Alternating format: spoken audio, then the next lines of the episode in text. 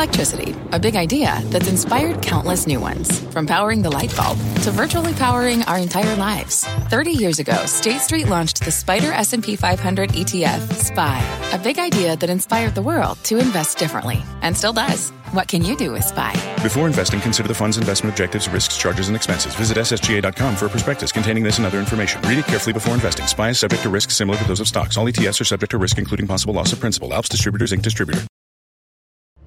I'm Scott Wapner, and you're listening to CNBC's Halftime Report, the podcast, the most profitable hour of the trading day.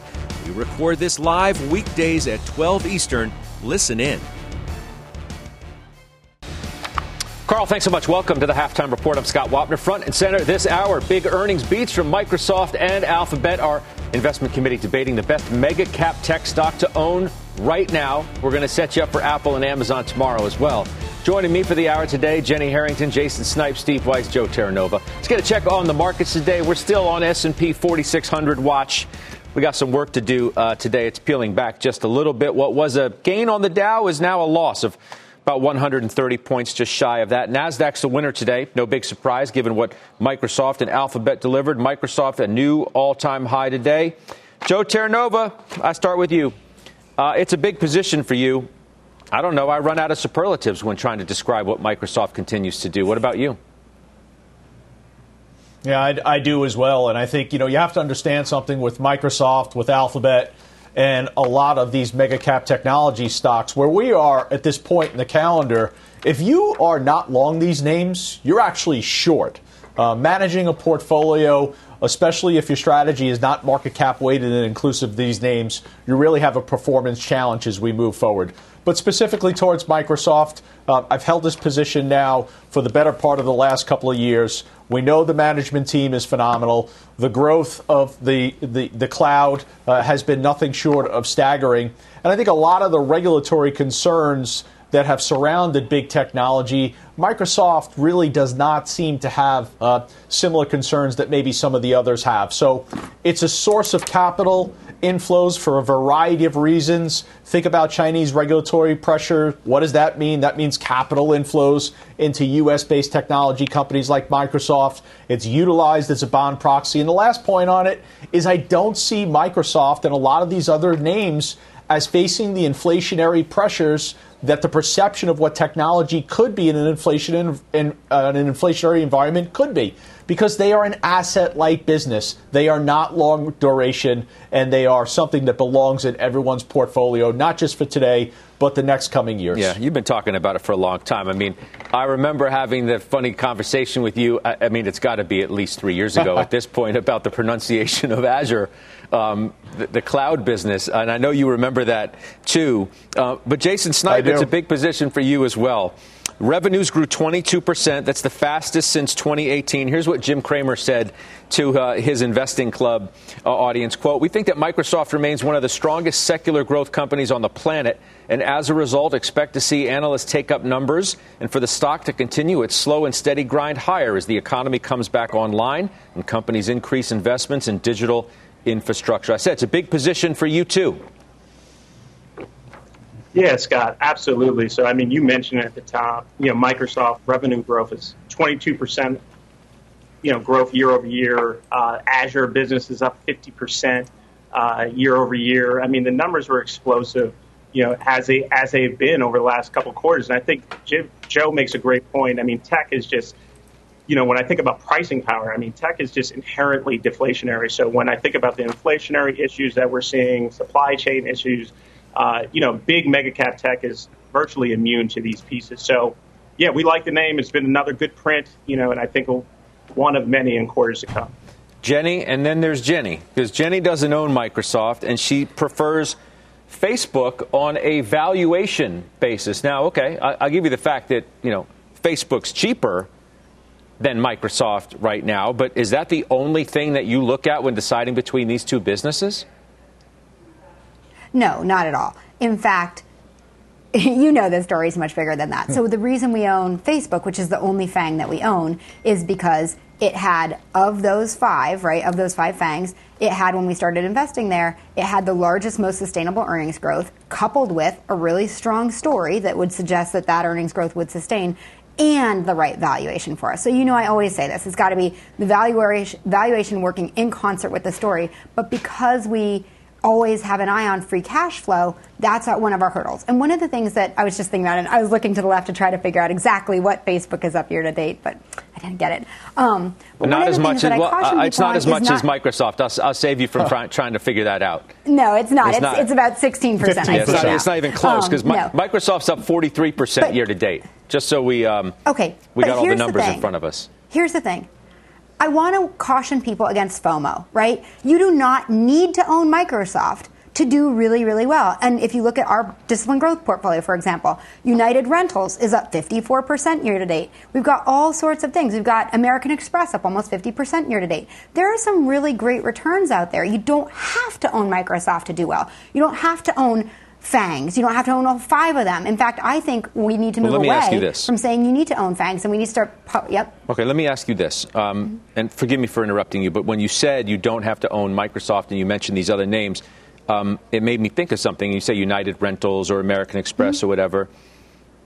You bank on the performance of those companies over the next five years, guaranteed? Because I think investors would say I can bank on Microsoft over the next five years, almost guaranteed not as cyclically natured as some of those other businesses that you mentioned. That's what brings people into the big mega cap growth tech names. It's almost guaranteed growth. I think that's a tricky statement to make. Look at Amazon this year. Amazon's done very little on the year. Um, Look at Apple. Apple's up, what, about 12% year to date? That's not great compared to a stock market that's up 22%. So I don't think that you should bank on that. Maybe you have been in the past, and maybe you could say that over the next 10 years. But frankly, Amex and United Rentals are companies that we've owned for a long time, and over the long term, they've delivered really strong returns too. So you're bringing up a good point. You know, and if you just want to put money under your mattress, I'd go with you that Microsoft is a great place to be. But will they outperform over the next year? I'm not sure. Um, I just think there's a lot out there, and I think that we get pretty myopic because the Microsofts and the Apples and the Amazons and Facebooks, like those are fun to talk about, but there are other ways to make money out there too, and it's important to remember that. Nope, given given I think that we're going to be in a dicey year next year. No question about that. Um, no mm-hmm. question about that. Um, maybe I overstate it a, a little bit, um, but you know the point, Steve. I'm trying to make. Um, you figure, mm-hmm. you know, these are the companies. The numbers are astounding, right? The way that you know Yep. David Faber was talking about it earlier this morning on, on Squawk on the Street. The amazement in the size of these businesses now, the ability to grow revenues in the magnitude that they that they do, and you think they will continue to do. Where else do you find that? Uh, Jenny's point is, is well taken, and she's a you know, a different kind of investor than a lot than a lot of people, and she's not afraid to not own the sexiest names in, in the market. I, I, totally get that, and I respect that. But where else do you find this sort of growth?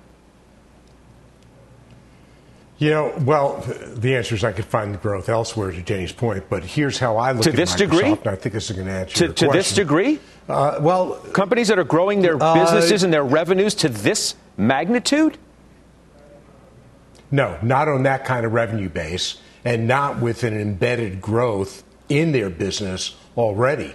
So here's how I look at it, and don't jump down my throat with the first words I'm going to say. I look at these as slightly better than cash substitutes, not because of the performance, because cash is depleting asset, but because I really don't have to pay attention to them in my portfolio. I can spend my time doing other things. Anybody who can tell well, exactly. you that Microsoft, and, and that's, well, that's your point. Exactly, Anybody tell right. you that Microsoft that Microsoft or Amazon or any of the FANGs are analyzable is kidding themselves and kidding their investors. These are stocks that you own. They're forever stocks. At some point, they won't be able to grow 50% on top of that revenue base. But people have been calling mm-hmm. the end of that for years already. And guess what? They've been wrong.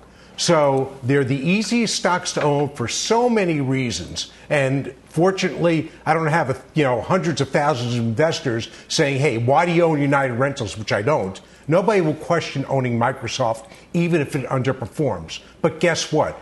These companies, the bigger they get, the better their businesses and the more business that comes to them. They're almost definitions of monopolies, which is why the government has some issues with them, although not with Microsoft. So, yeah, so I love them. I'll do well with them. If there's a year of underperformance like with Amazon, who cares? They'll catch up. They innovate And that's the most important thing. And what people ignore is that they have subscription models. Amazon has it, Microsoft has it, Google's got it. And that's what markets like, and that's what gets a higher valuation. So, yeah, so I'm there. I'm happy with them. Facebook is one that I'm looking for the exit door because they've got their own set of issues, frankly. And I don't think it's as a forever stock as these. So, I'd rather pay a higher multiple to have more secure earnings and revenue profile than I have with Facebook. And not like a crazy multiple, right? We're not we're not talking about stratospheric multiples no. by, by any stretch. Pete Najarian joins us now. Uh, he is, of course, the co-founder of MarketRebellion.com. Pete, I wanted you on today uh, because you've been yep. the most vocal supporter of Satya Nadella and this stock for as long as I can remember. It's one of the largest positions along with Apple. Your reaction to what the company delivered today and your position in the stock as it stands right now. Yeah, so uh, the, my reaction would be extraordinary once again. And these guys all hit it, so I don't need to kill, keep hitting the same numbers. But when you look at Azure up, basically call it 50%, I think it was 48%. And then you start to look over at some of the other categories like LinkedIn, which was a huge acquisition not that terribly long ago. But now that's a big part of what they are doing. And their growth is 40 plus percent there as well. And then you look at some of the, the, the security solutions area. That's a growth of about 50%. So there's, there's growth in so many different areas. And that's why I think February 2014, Satya Nadella was named the CEO. Stock was underneath 40 at the time.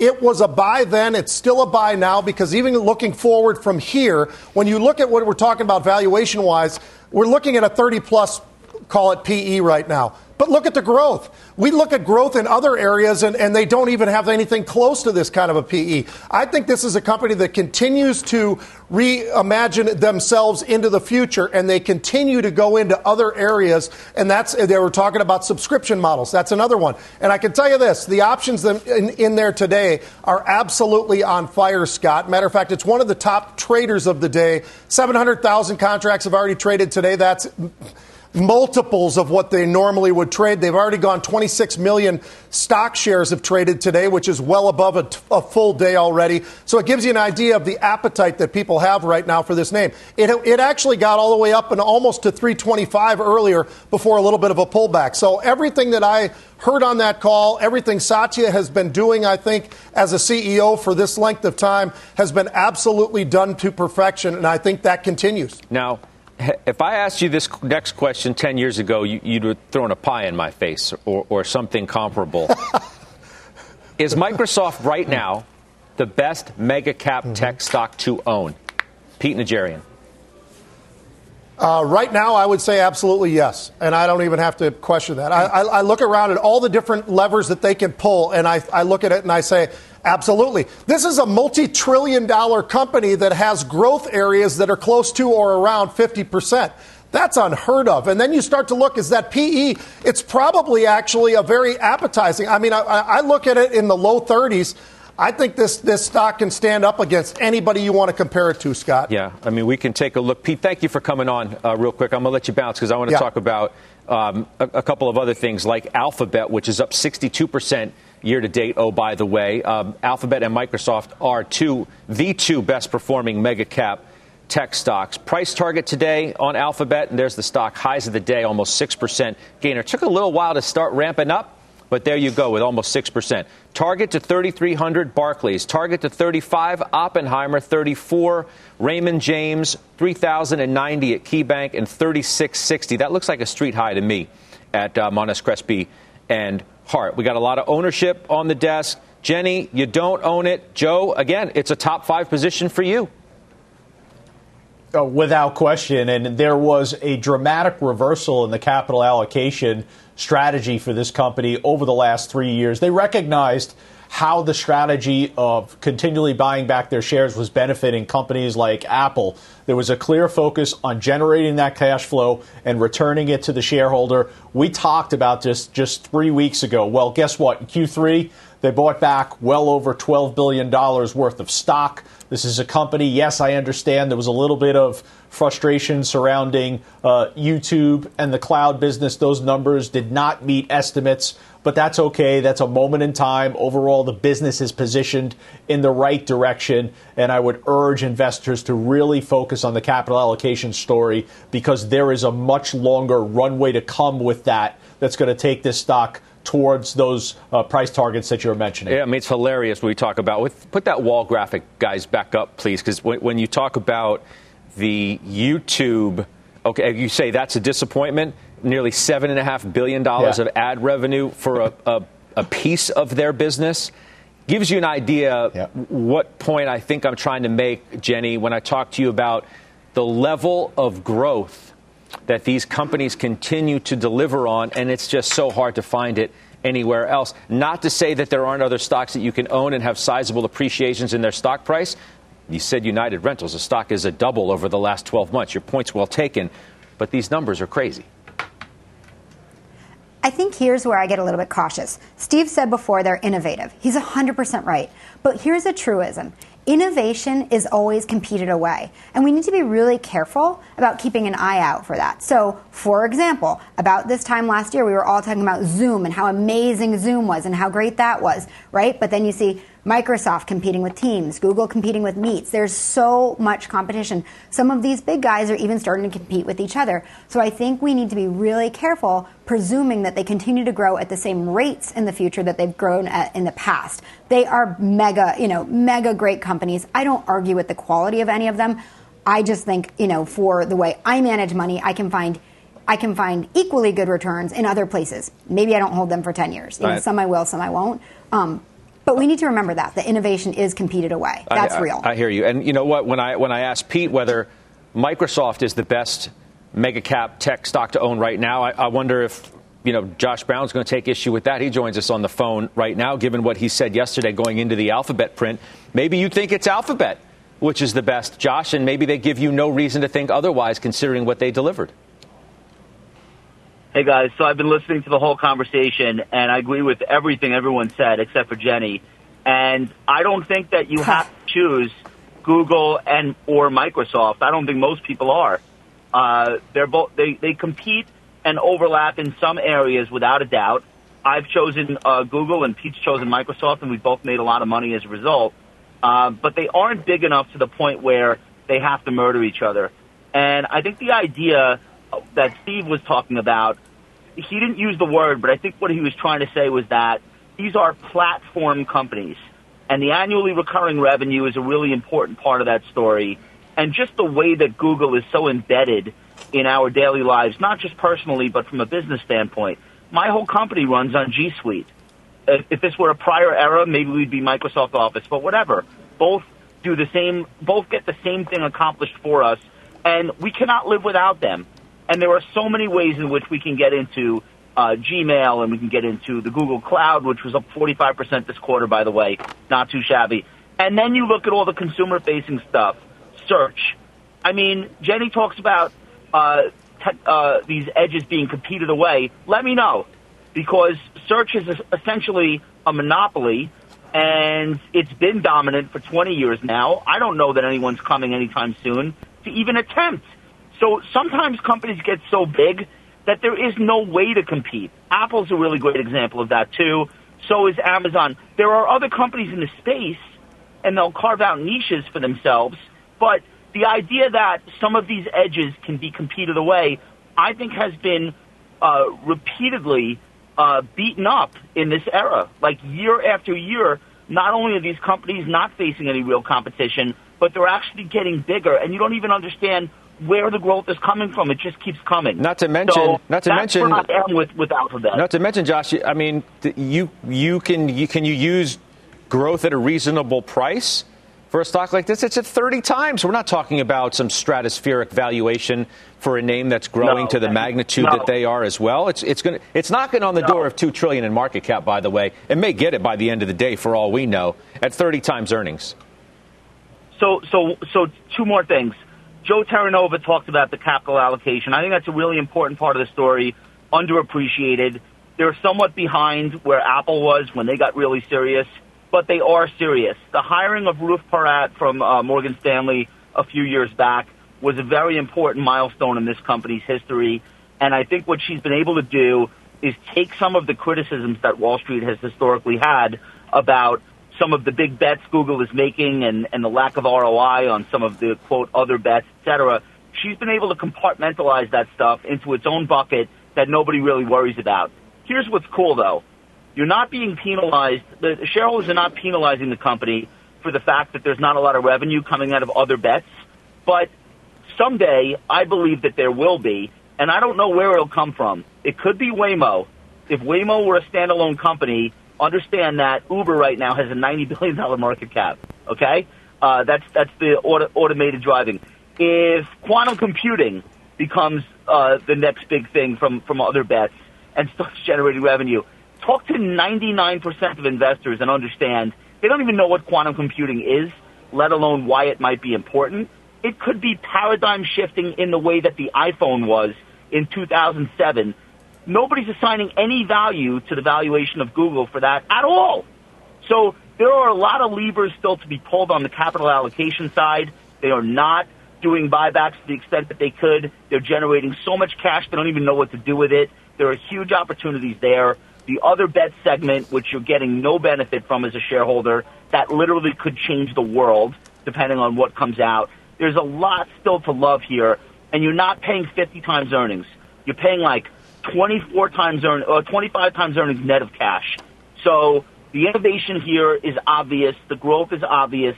No, it's not going to go on forever, but there's no reason to think it has to stop anytime soon. Well, yeah, the growth rate may not go on forever, but I think the point that we were trying to make in the conversation earlier with Jenny is that you know you're still getting unbelievable growth, e- even if you don't get it to the degree that you have now. Josh, I appreciate it. I know you got to bounce, but I, I appreciate you calling in. That's Josh Brown. Steve Weiss, wrap this up, and then I'm moving on.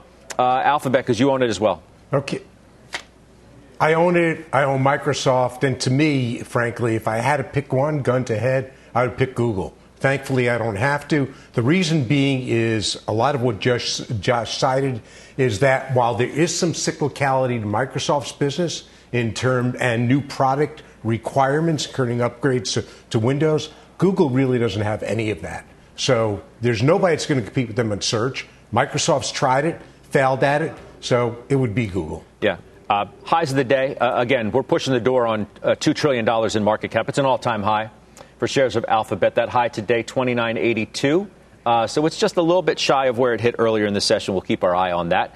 If it does hit that milestone, we'll be sure to let you know, and it may happen at some point during this day. All right, let's talk about Boeing and General Motors because those companies had earnings as well. We're going to get Apple and Amazon tomorrow, so we'll wait till tomorrow to walk you right up to that and find out what the committee exactly thinks about those companies going into the print. I want to talk about Boeing. I want to bring in Jim Lebenthal, too, our so called Mr. All In, the farmer. All right, uh, they missed on the top and the bottom line. I wanted you to come in not just because Steve Weiss is on and he, he, he hates Boeing, as you know, um, but what's your read? What's your read on this? Year to date, the stock's down 2.5%. Three months down 6%. One month down 7%. And somehow you're going to come on and tell me everything's just great? Well, I'm not going to tell you everything's great. I mean, there's there's a serious management credibility problem here, um, and and you can see it when the call starts and what he's talking about is vaccine mandates and somebody new who joined the company. He, that's not what he what is the, he is Dave Calhoun, right? He is Dave Calhoun, the? CEO, right? Yeah, yeah. Um, there's serious credibility issue here. What the what the investing community wants to hear about is when is the 787 going to start getting delivered again? Um, th- there's no update on that, and it's been several months, and that's a serious credibility issue. Uh, he says that the 737 Max is going to be approved in China by the end of the year. That's a milestone that's two months away. Okay, I'm going to give him those two months because that's worth waiting for. If it comes through, this stock will take off. They're going to start, if that comes through, they're going to start delivering 737 Maxes uh, in the first quarter. But, you know, absent that, I'm not going to tell you everything's rosy. If you're going to ask me why to stay in the stock, Yeah. there's one very, That was my there's next, one very good That's my reason. next question. Yeah, and there's one very good reason. The airline industry is back in growth mode. Plane orders are being placed, including at Boeing. And if you want to grow your airline, as many airlines across the world do, you have to go to Boeing. Airbus is all booked up for the next seven years. It's just the power of a duopoly. And I really, I don't want to hear Steve come on and talk about the duopoly between McDonald's and Burger King. That's stupid and silly. Okay, well, I'll, I'll let him speak for himself. Well, it has not been stupid and silly because we've seen more orders go away from Boeing and go to Airbus, and Airbus No, can build haven't. additional That's capacity. factually false. And- and- that's not factually false, Jim. We've They've seen it with some airlines that didn't want to rely. They both have positive order flow because it is a duopoly. So, look, I've told you repeatedly, and I've tried to help you, and you just don't want that type of aid to help you make money. But David Calhoun is the worst person to run this company. He presided as chairman of the board over all the safety issues, all the problems the company's having. But the issue is Boeing can't get a new CEO because they've got to continue to deal with the FAA and foreign regulators. So they're stuck with terrible management. So the stock will go up in spite of itself over time, but it'll really go higher, I believe, if they get new management in there. So look, to hold on for the China order, that's great. It may not happen. You point out that management is a credibility issue, so you're willing to bet on what he said. I saw the interview with Phil LeBeau. Great interview, bringing him here, but it was great because it confirmed everything that I've thought about Calhoun and the stock. So I would go make money elsewhere if I were you. It's taking up space in your portfolio that at this point has to be aggravating you. And I hate to see such a good friend aggravated day to day. J- Jim. I'll give you Am a chance right, to. Uh, Jim, you can respond to that, but it is striking to me that you suggest that they have a management credibility issue, but then you, you know, turn right around in the same, the second half of the sentence and say, but. Yeah. I explained, but I explained it, and I'll explain it again. It's a duopoly. Airlines are growing their fleets again, and they have to go to Boeing. There's just nowhere else to go. You can't go to Airbus and get planes. You can't go to Comac. That's not even certified, even if you trusted their certification process. You have to go to Boeing. It's a captive market. That's the reason to own it. And you know what Steve actually said? You know, stock's going to go up, and it will go up more when the CEO changes, which the CEO will change. I think the FAA actually wants that. But probably the next catalyst is when Boeing sells some planes to FedEx to get their operations back on order, back on track, and you know maybe FedEx will be used to deliver some Moderna vaccines. Steve, the, Steve, the craziest thing is, I mean, um, you could insert somebody else talking about Facebook instead of Jim defending Boeing. In all- all respects, it's a duopoly in terms of the, the ad market. It's got a lot of fleas on the story.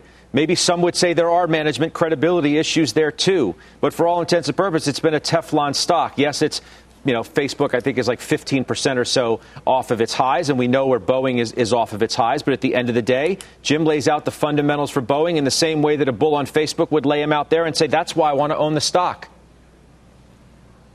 Except there's one difference here. Uh, Boeing is still making their way out of the deep, deep hole they dug themselves in from the issues with the MAX. And we don't know what the concessions are that the company is going to be giving the airline companies on a continual basis. We don't know the deal. So they may sell a lot of airplanes, but my bet is that they sell them for a lot lower margins, if any margins, on what they have to give to the company as recompense, in addition to the money they paid them on the on the issues they've had. All right. Let's do this. Let's take a quick break, okay? We'll come right back. I want to talk to you about uh, General Motors, Jim. I know Steve wants to weigh in, and I don't want to miss that. So we'll be right back.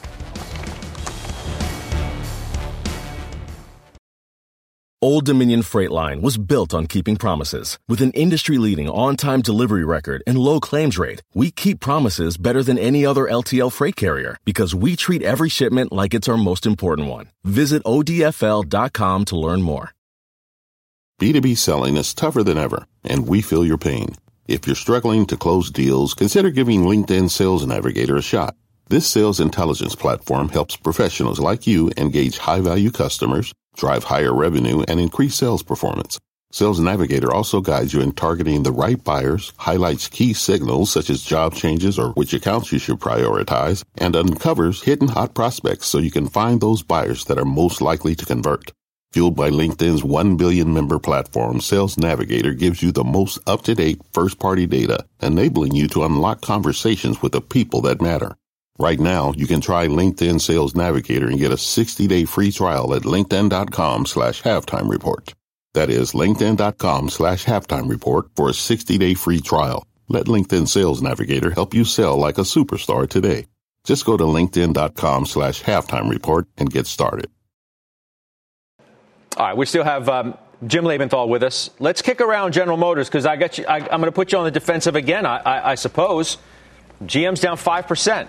What gives? Are you going to tell me, okay, I know the chip shortage and everything's going to get figured out, and once that does, the stock's going to go up? I mean, did, is that the story? Scott, Scott, Scott. I can hear it in my ear. Is, it my head in my head? Your perspective, I, I, you, you, and I love to tease each other, and I get it, but the perspective is the stock is up 30% on the year, and it's going to go higher from here. What happened today, and I listened to the call, and you could see the stock moving around. Anytime they talked about the positive top line, which is that volumes are increasing in production, the stock went up. Why did the stock then go down and continue to go down? It's because of the semiconductor shortage, and it's because of raw material cost inputs. When you put those two together, they're very clear that their margins are going higher. This is a clear case where you've got to look through the near term issues with raw material prices and shortages Whoa. and realize that the demand is not just there. Well, why, why, isn't the market look? You say that all the time, but why isn't the market looking through it if it's so obvious? Stock's down 5%.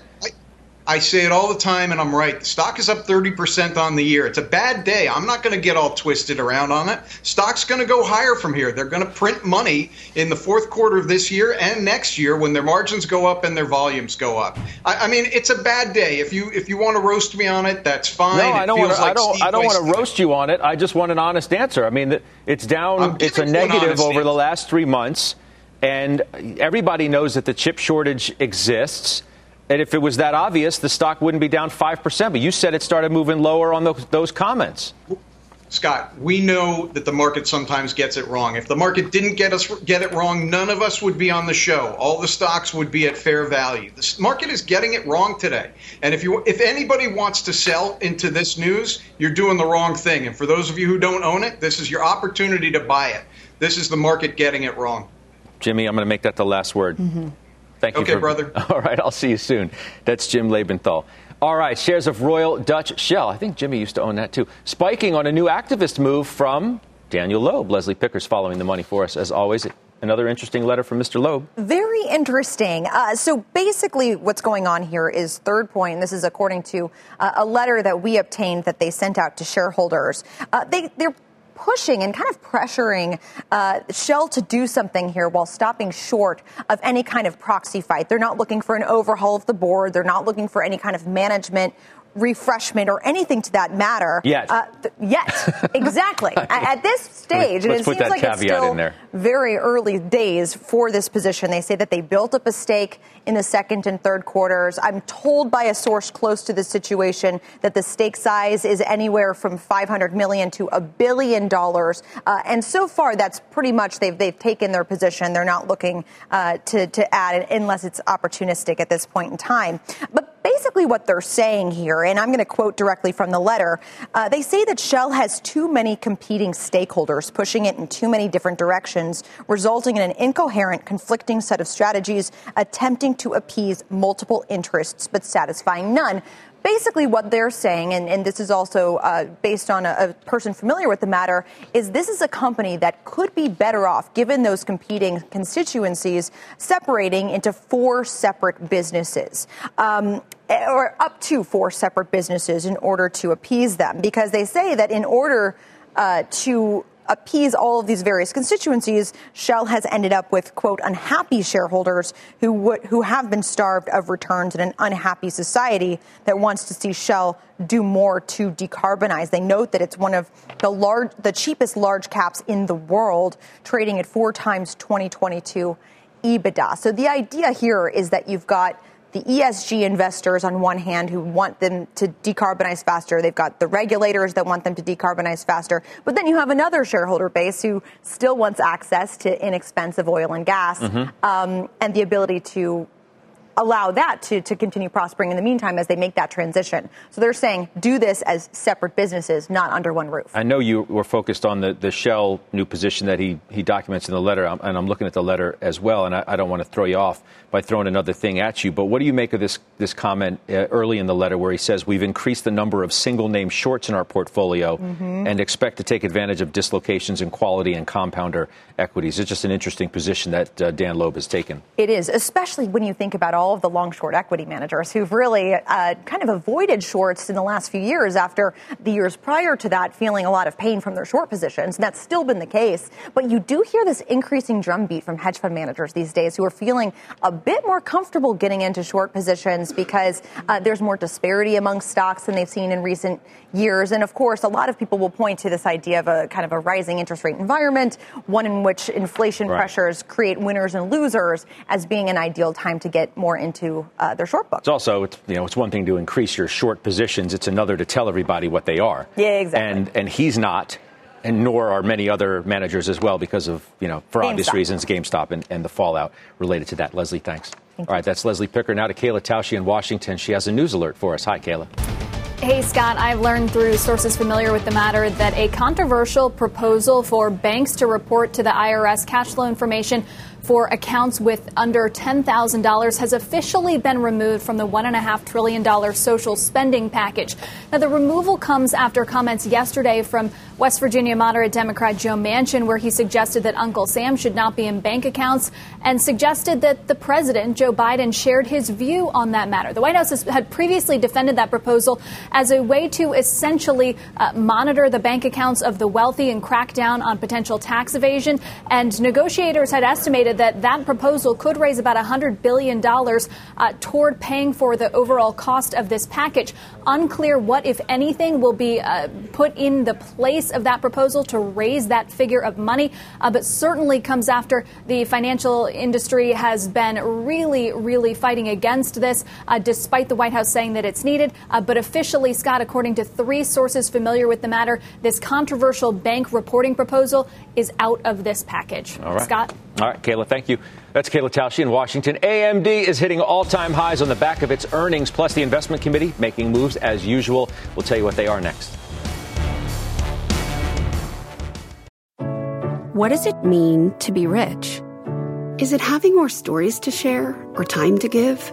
Is it being able to keep your loved ones close or travel somewhere far away? At Edward Jones, we believe the key to being rich is knowing what counts. Your dedicated financial advisor will take a comprehensive approach to your financial strategy to help support what truly matters to you. EdwardJones.com slash find your rich. Edward Jones, member SIPC.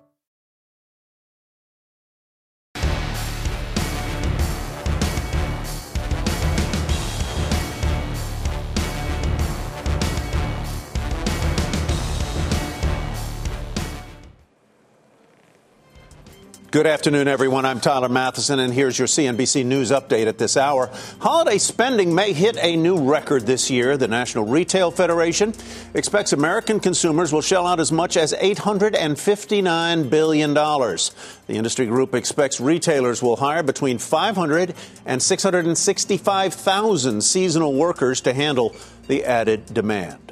In London, the U.S. launching a new effort to make WikiLeaks founder Julian Assange face American justice. Dozens of Assange supporters gathering outside the courtroom where British judges are hearing the U.S. request. The U.S. government is seeking to overturn a lower court's refusal to allow Assange to be extradited. And streets are nearly empty in the capital of Sudan today. Many banks and businesses closed for a third day in a row. Residents have erected barricades in opposition to the military coup earlier this week, and overnight, security forces detained three prominent pro democracy activists. Halftime will be right back after this. Well, let's talk about some moves. Jenny, New York Community Bank. You are buying it on the dip. Is that right?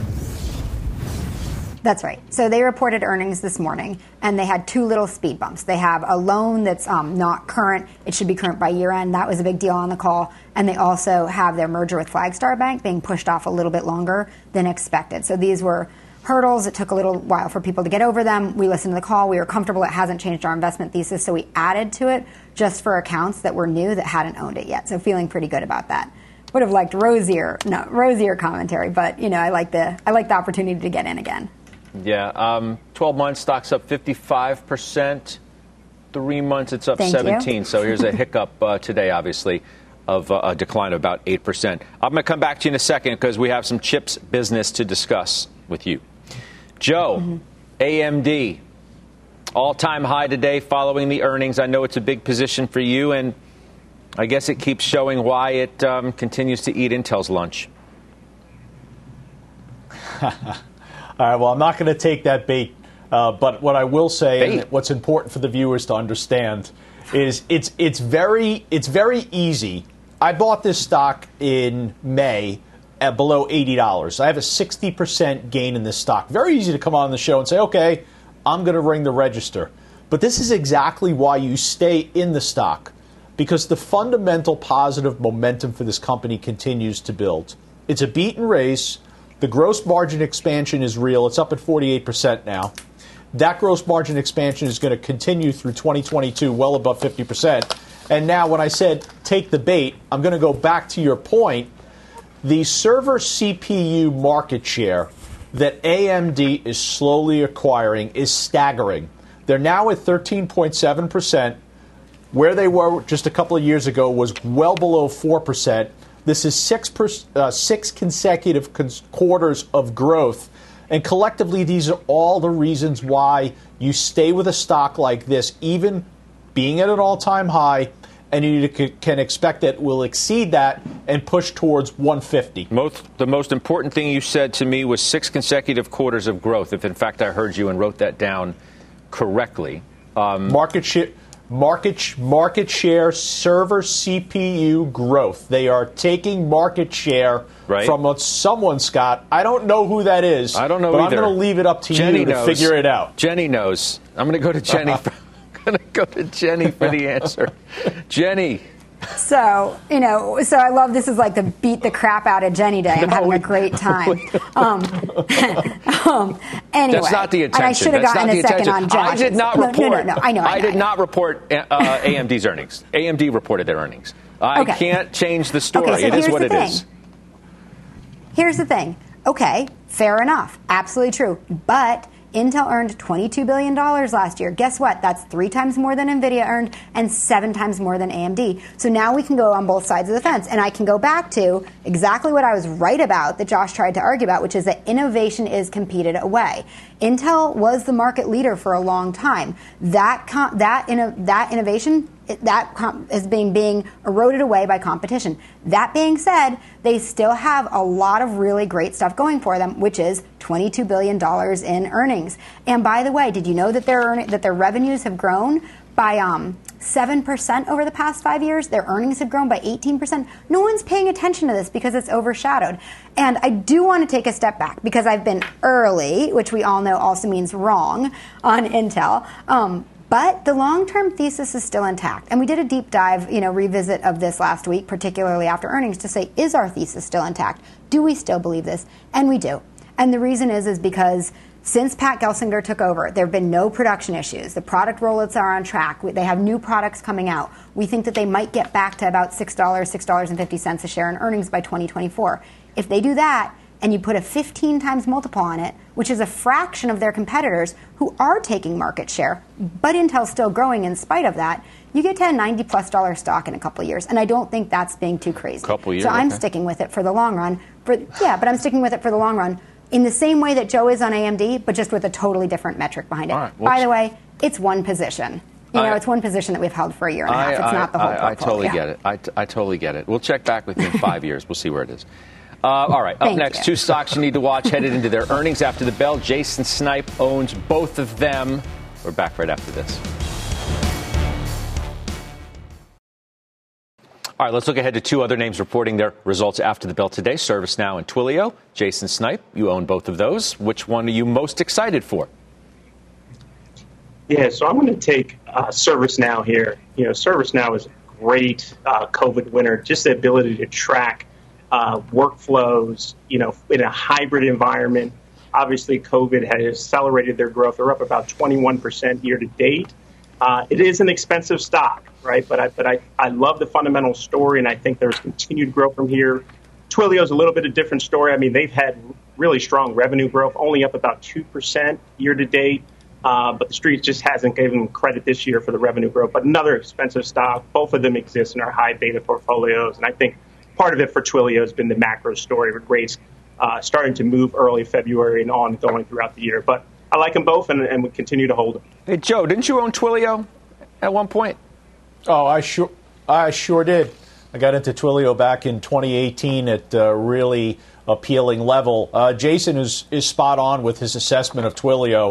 It's been in a downtrend since February at 457. I'll tell you what, though, if they're able to deliver a strong quarter here and kind of reignite some of the positive sentiment, I would actually go with that. I'd consider myself purchasing it. I think the viewers should as well. I think that reversal of sentiment will result in higher pricing over the coming quarters. Okay, you let us know if but you. they've uh, got to show you. They've got. Yeah, they got to show you a good quarter tonight. They've got to have a really strong quarter. Yeah, all right. You give us a heads up if you do anything there. We'll step away for two minutes. We'll come back with final trades next. Are you a veteran? Do you have a question for the Halftime Investment Committee?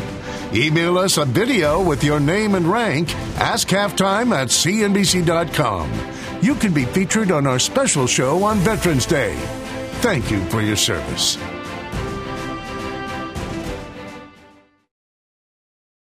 All right, let's do final trades now. Jenny Harrington, please, you go first. Okay, Lumen. So Lumen's another one where last week we did a really deep dive and reassessed our initial our investment thesis, and we actually agree with what we initially thought, which is that the fiber assets are hugely valuable and underappreciated. Management is at an inflection point where they're really trying to unlock those. We think that it's probably trading at about 50% of what its private market value equivalent would be. Okay, keep our eye on that 8% stuff. yield. All right, thank you. Jason Snipe. Nike, I really like their product pipeline, e-commerce, and DTC business continues to improve. Just do it. Stay long. Nike. Yeah. Do you think this stock has something uh, finally in it? Because it's been kind of a disappointment. It has. I think. I think there's continue. I think there's some value there. So let's see how it moves into the fourth quarter. All right, Steve Weiss. Volkswagen, they report in the morning before we get in, and they had cautioned that the second half is when they'll feel the semi shortage. They didn't feel it in the first half. I think there's a chance, a very small chance, they announced they're going to spin off Porsche. There have been articles in the paper about that in Europe. That would be monstrous. Okay. So I don't know that I'd buy it in front of the earnings, but I definitely would All right. buy it tomorrow either way. Joe? St. Louis based $12 billion company, Bunge, renewable diesel, vegetable oil. right. Strong demand for both. Thanks, guys. Good to see everybody. The exchange is now. You've been listening to CNBC's Halftime Report, the podcast. You can always catch us live weekdays at 12 Eastern, only on CNBC. People today can spend half their lives over 50. So it's good to be financially ready for what's important to you as you get older, like a family vacation. Or starting your dream business. Welcome to Connie's Coffee. How may I help you? AARP's trusted financial tools can help you plan for whatever your future holds. That's why the younger you are, the more you need AARP. Start planning today at aarp.org/money tools.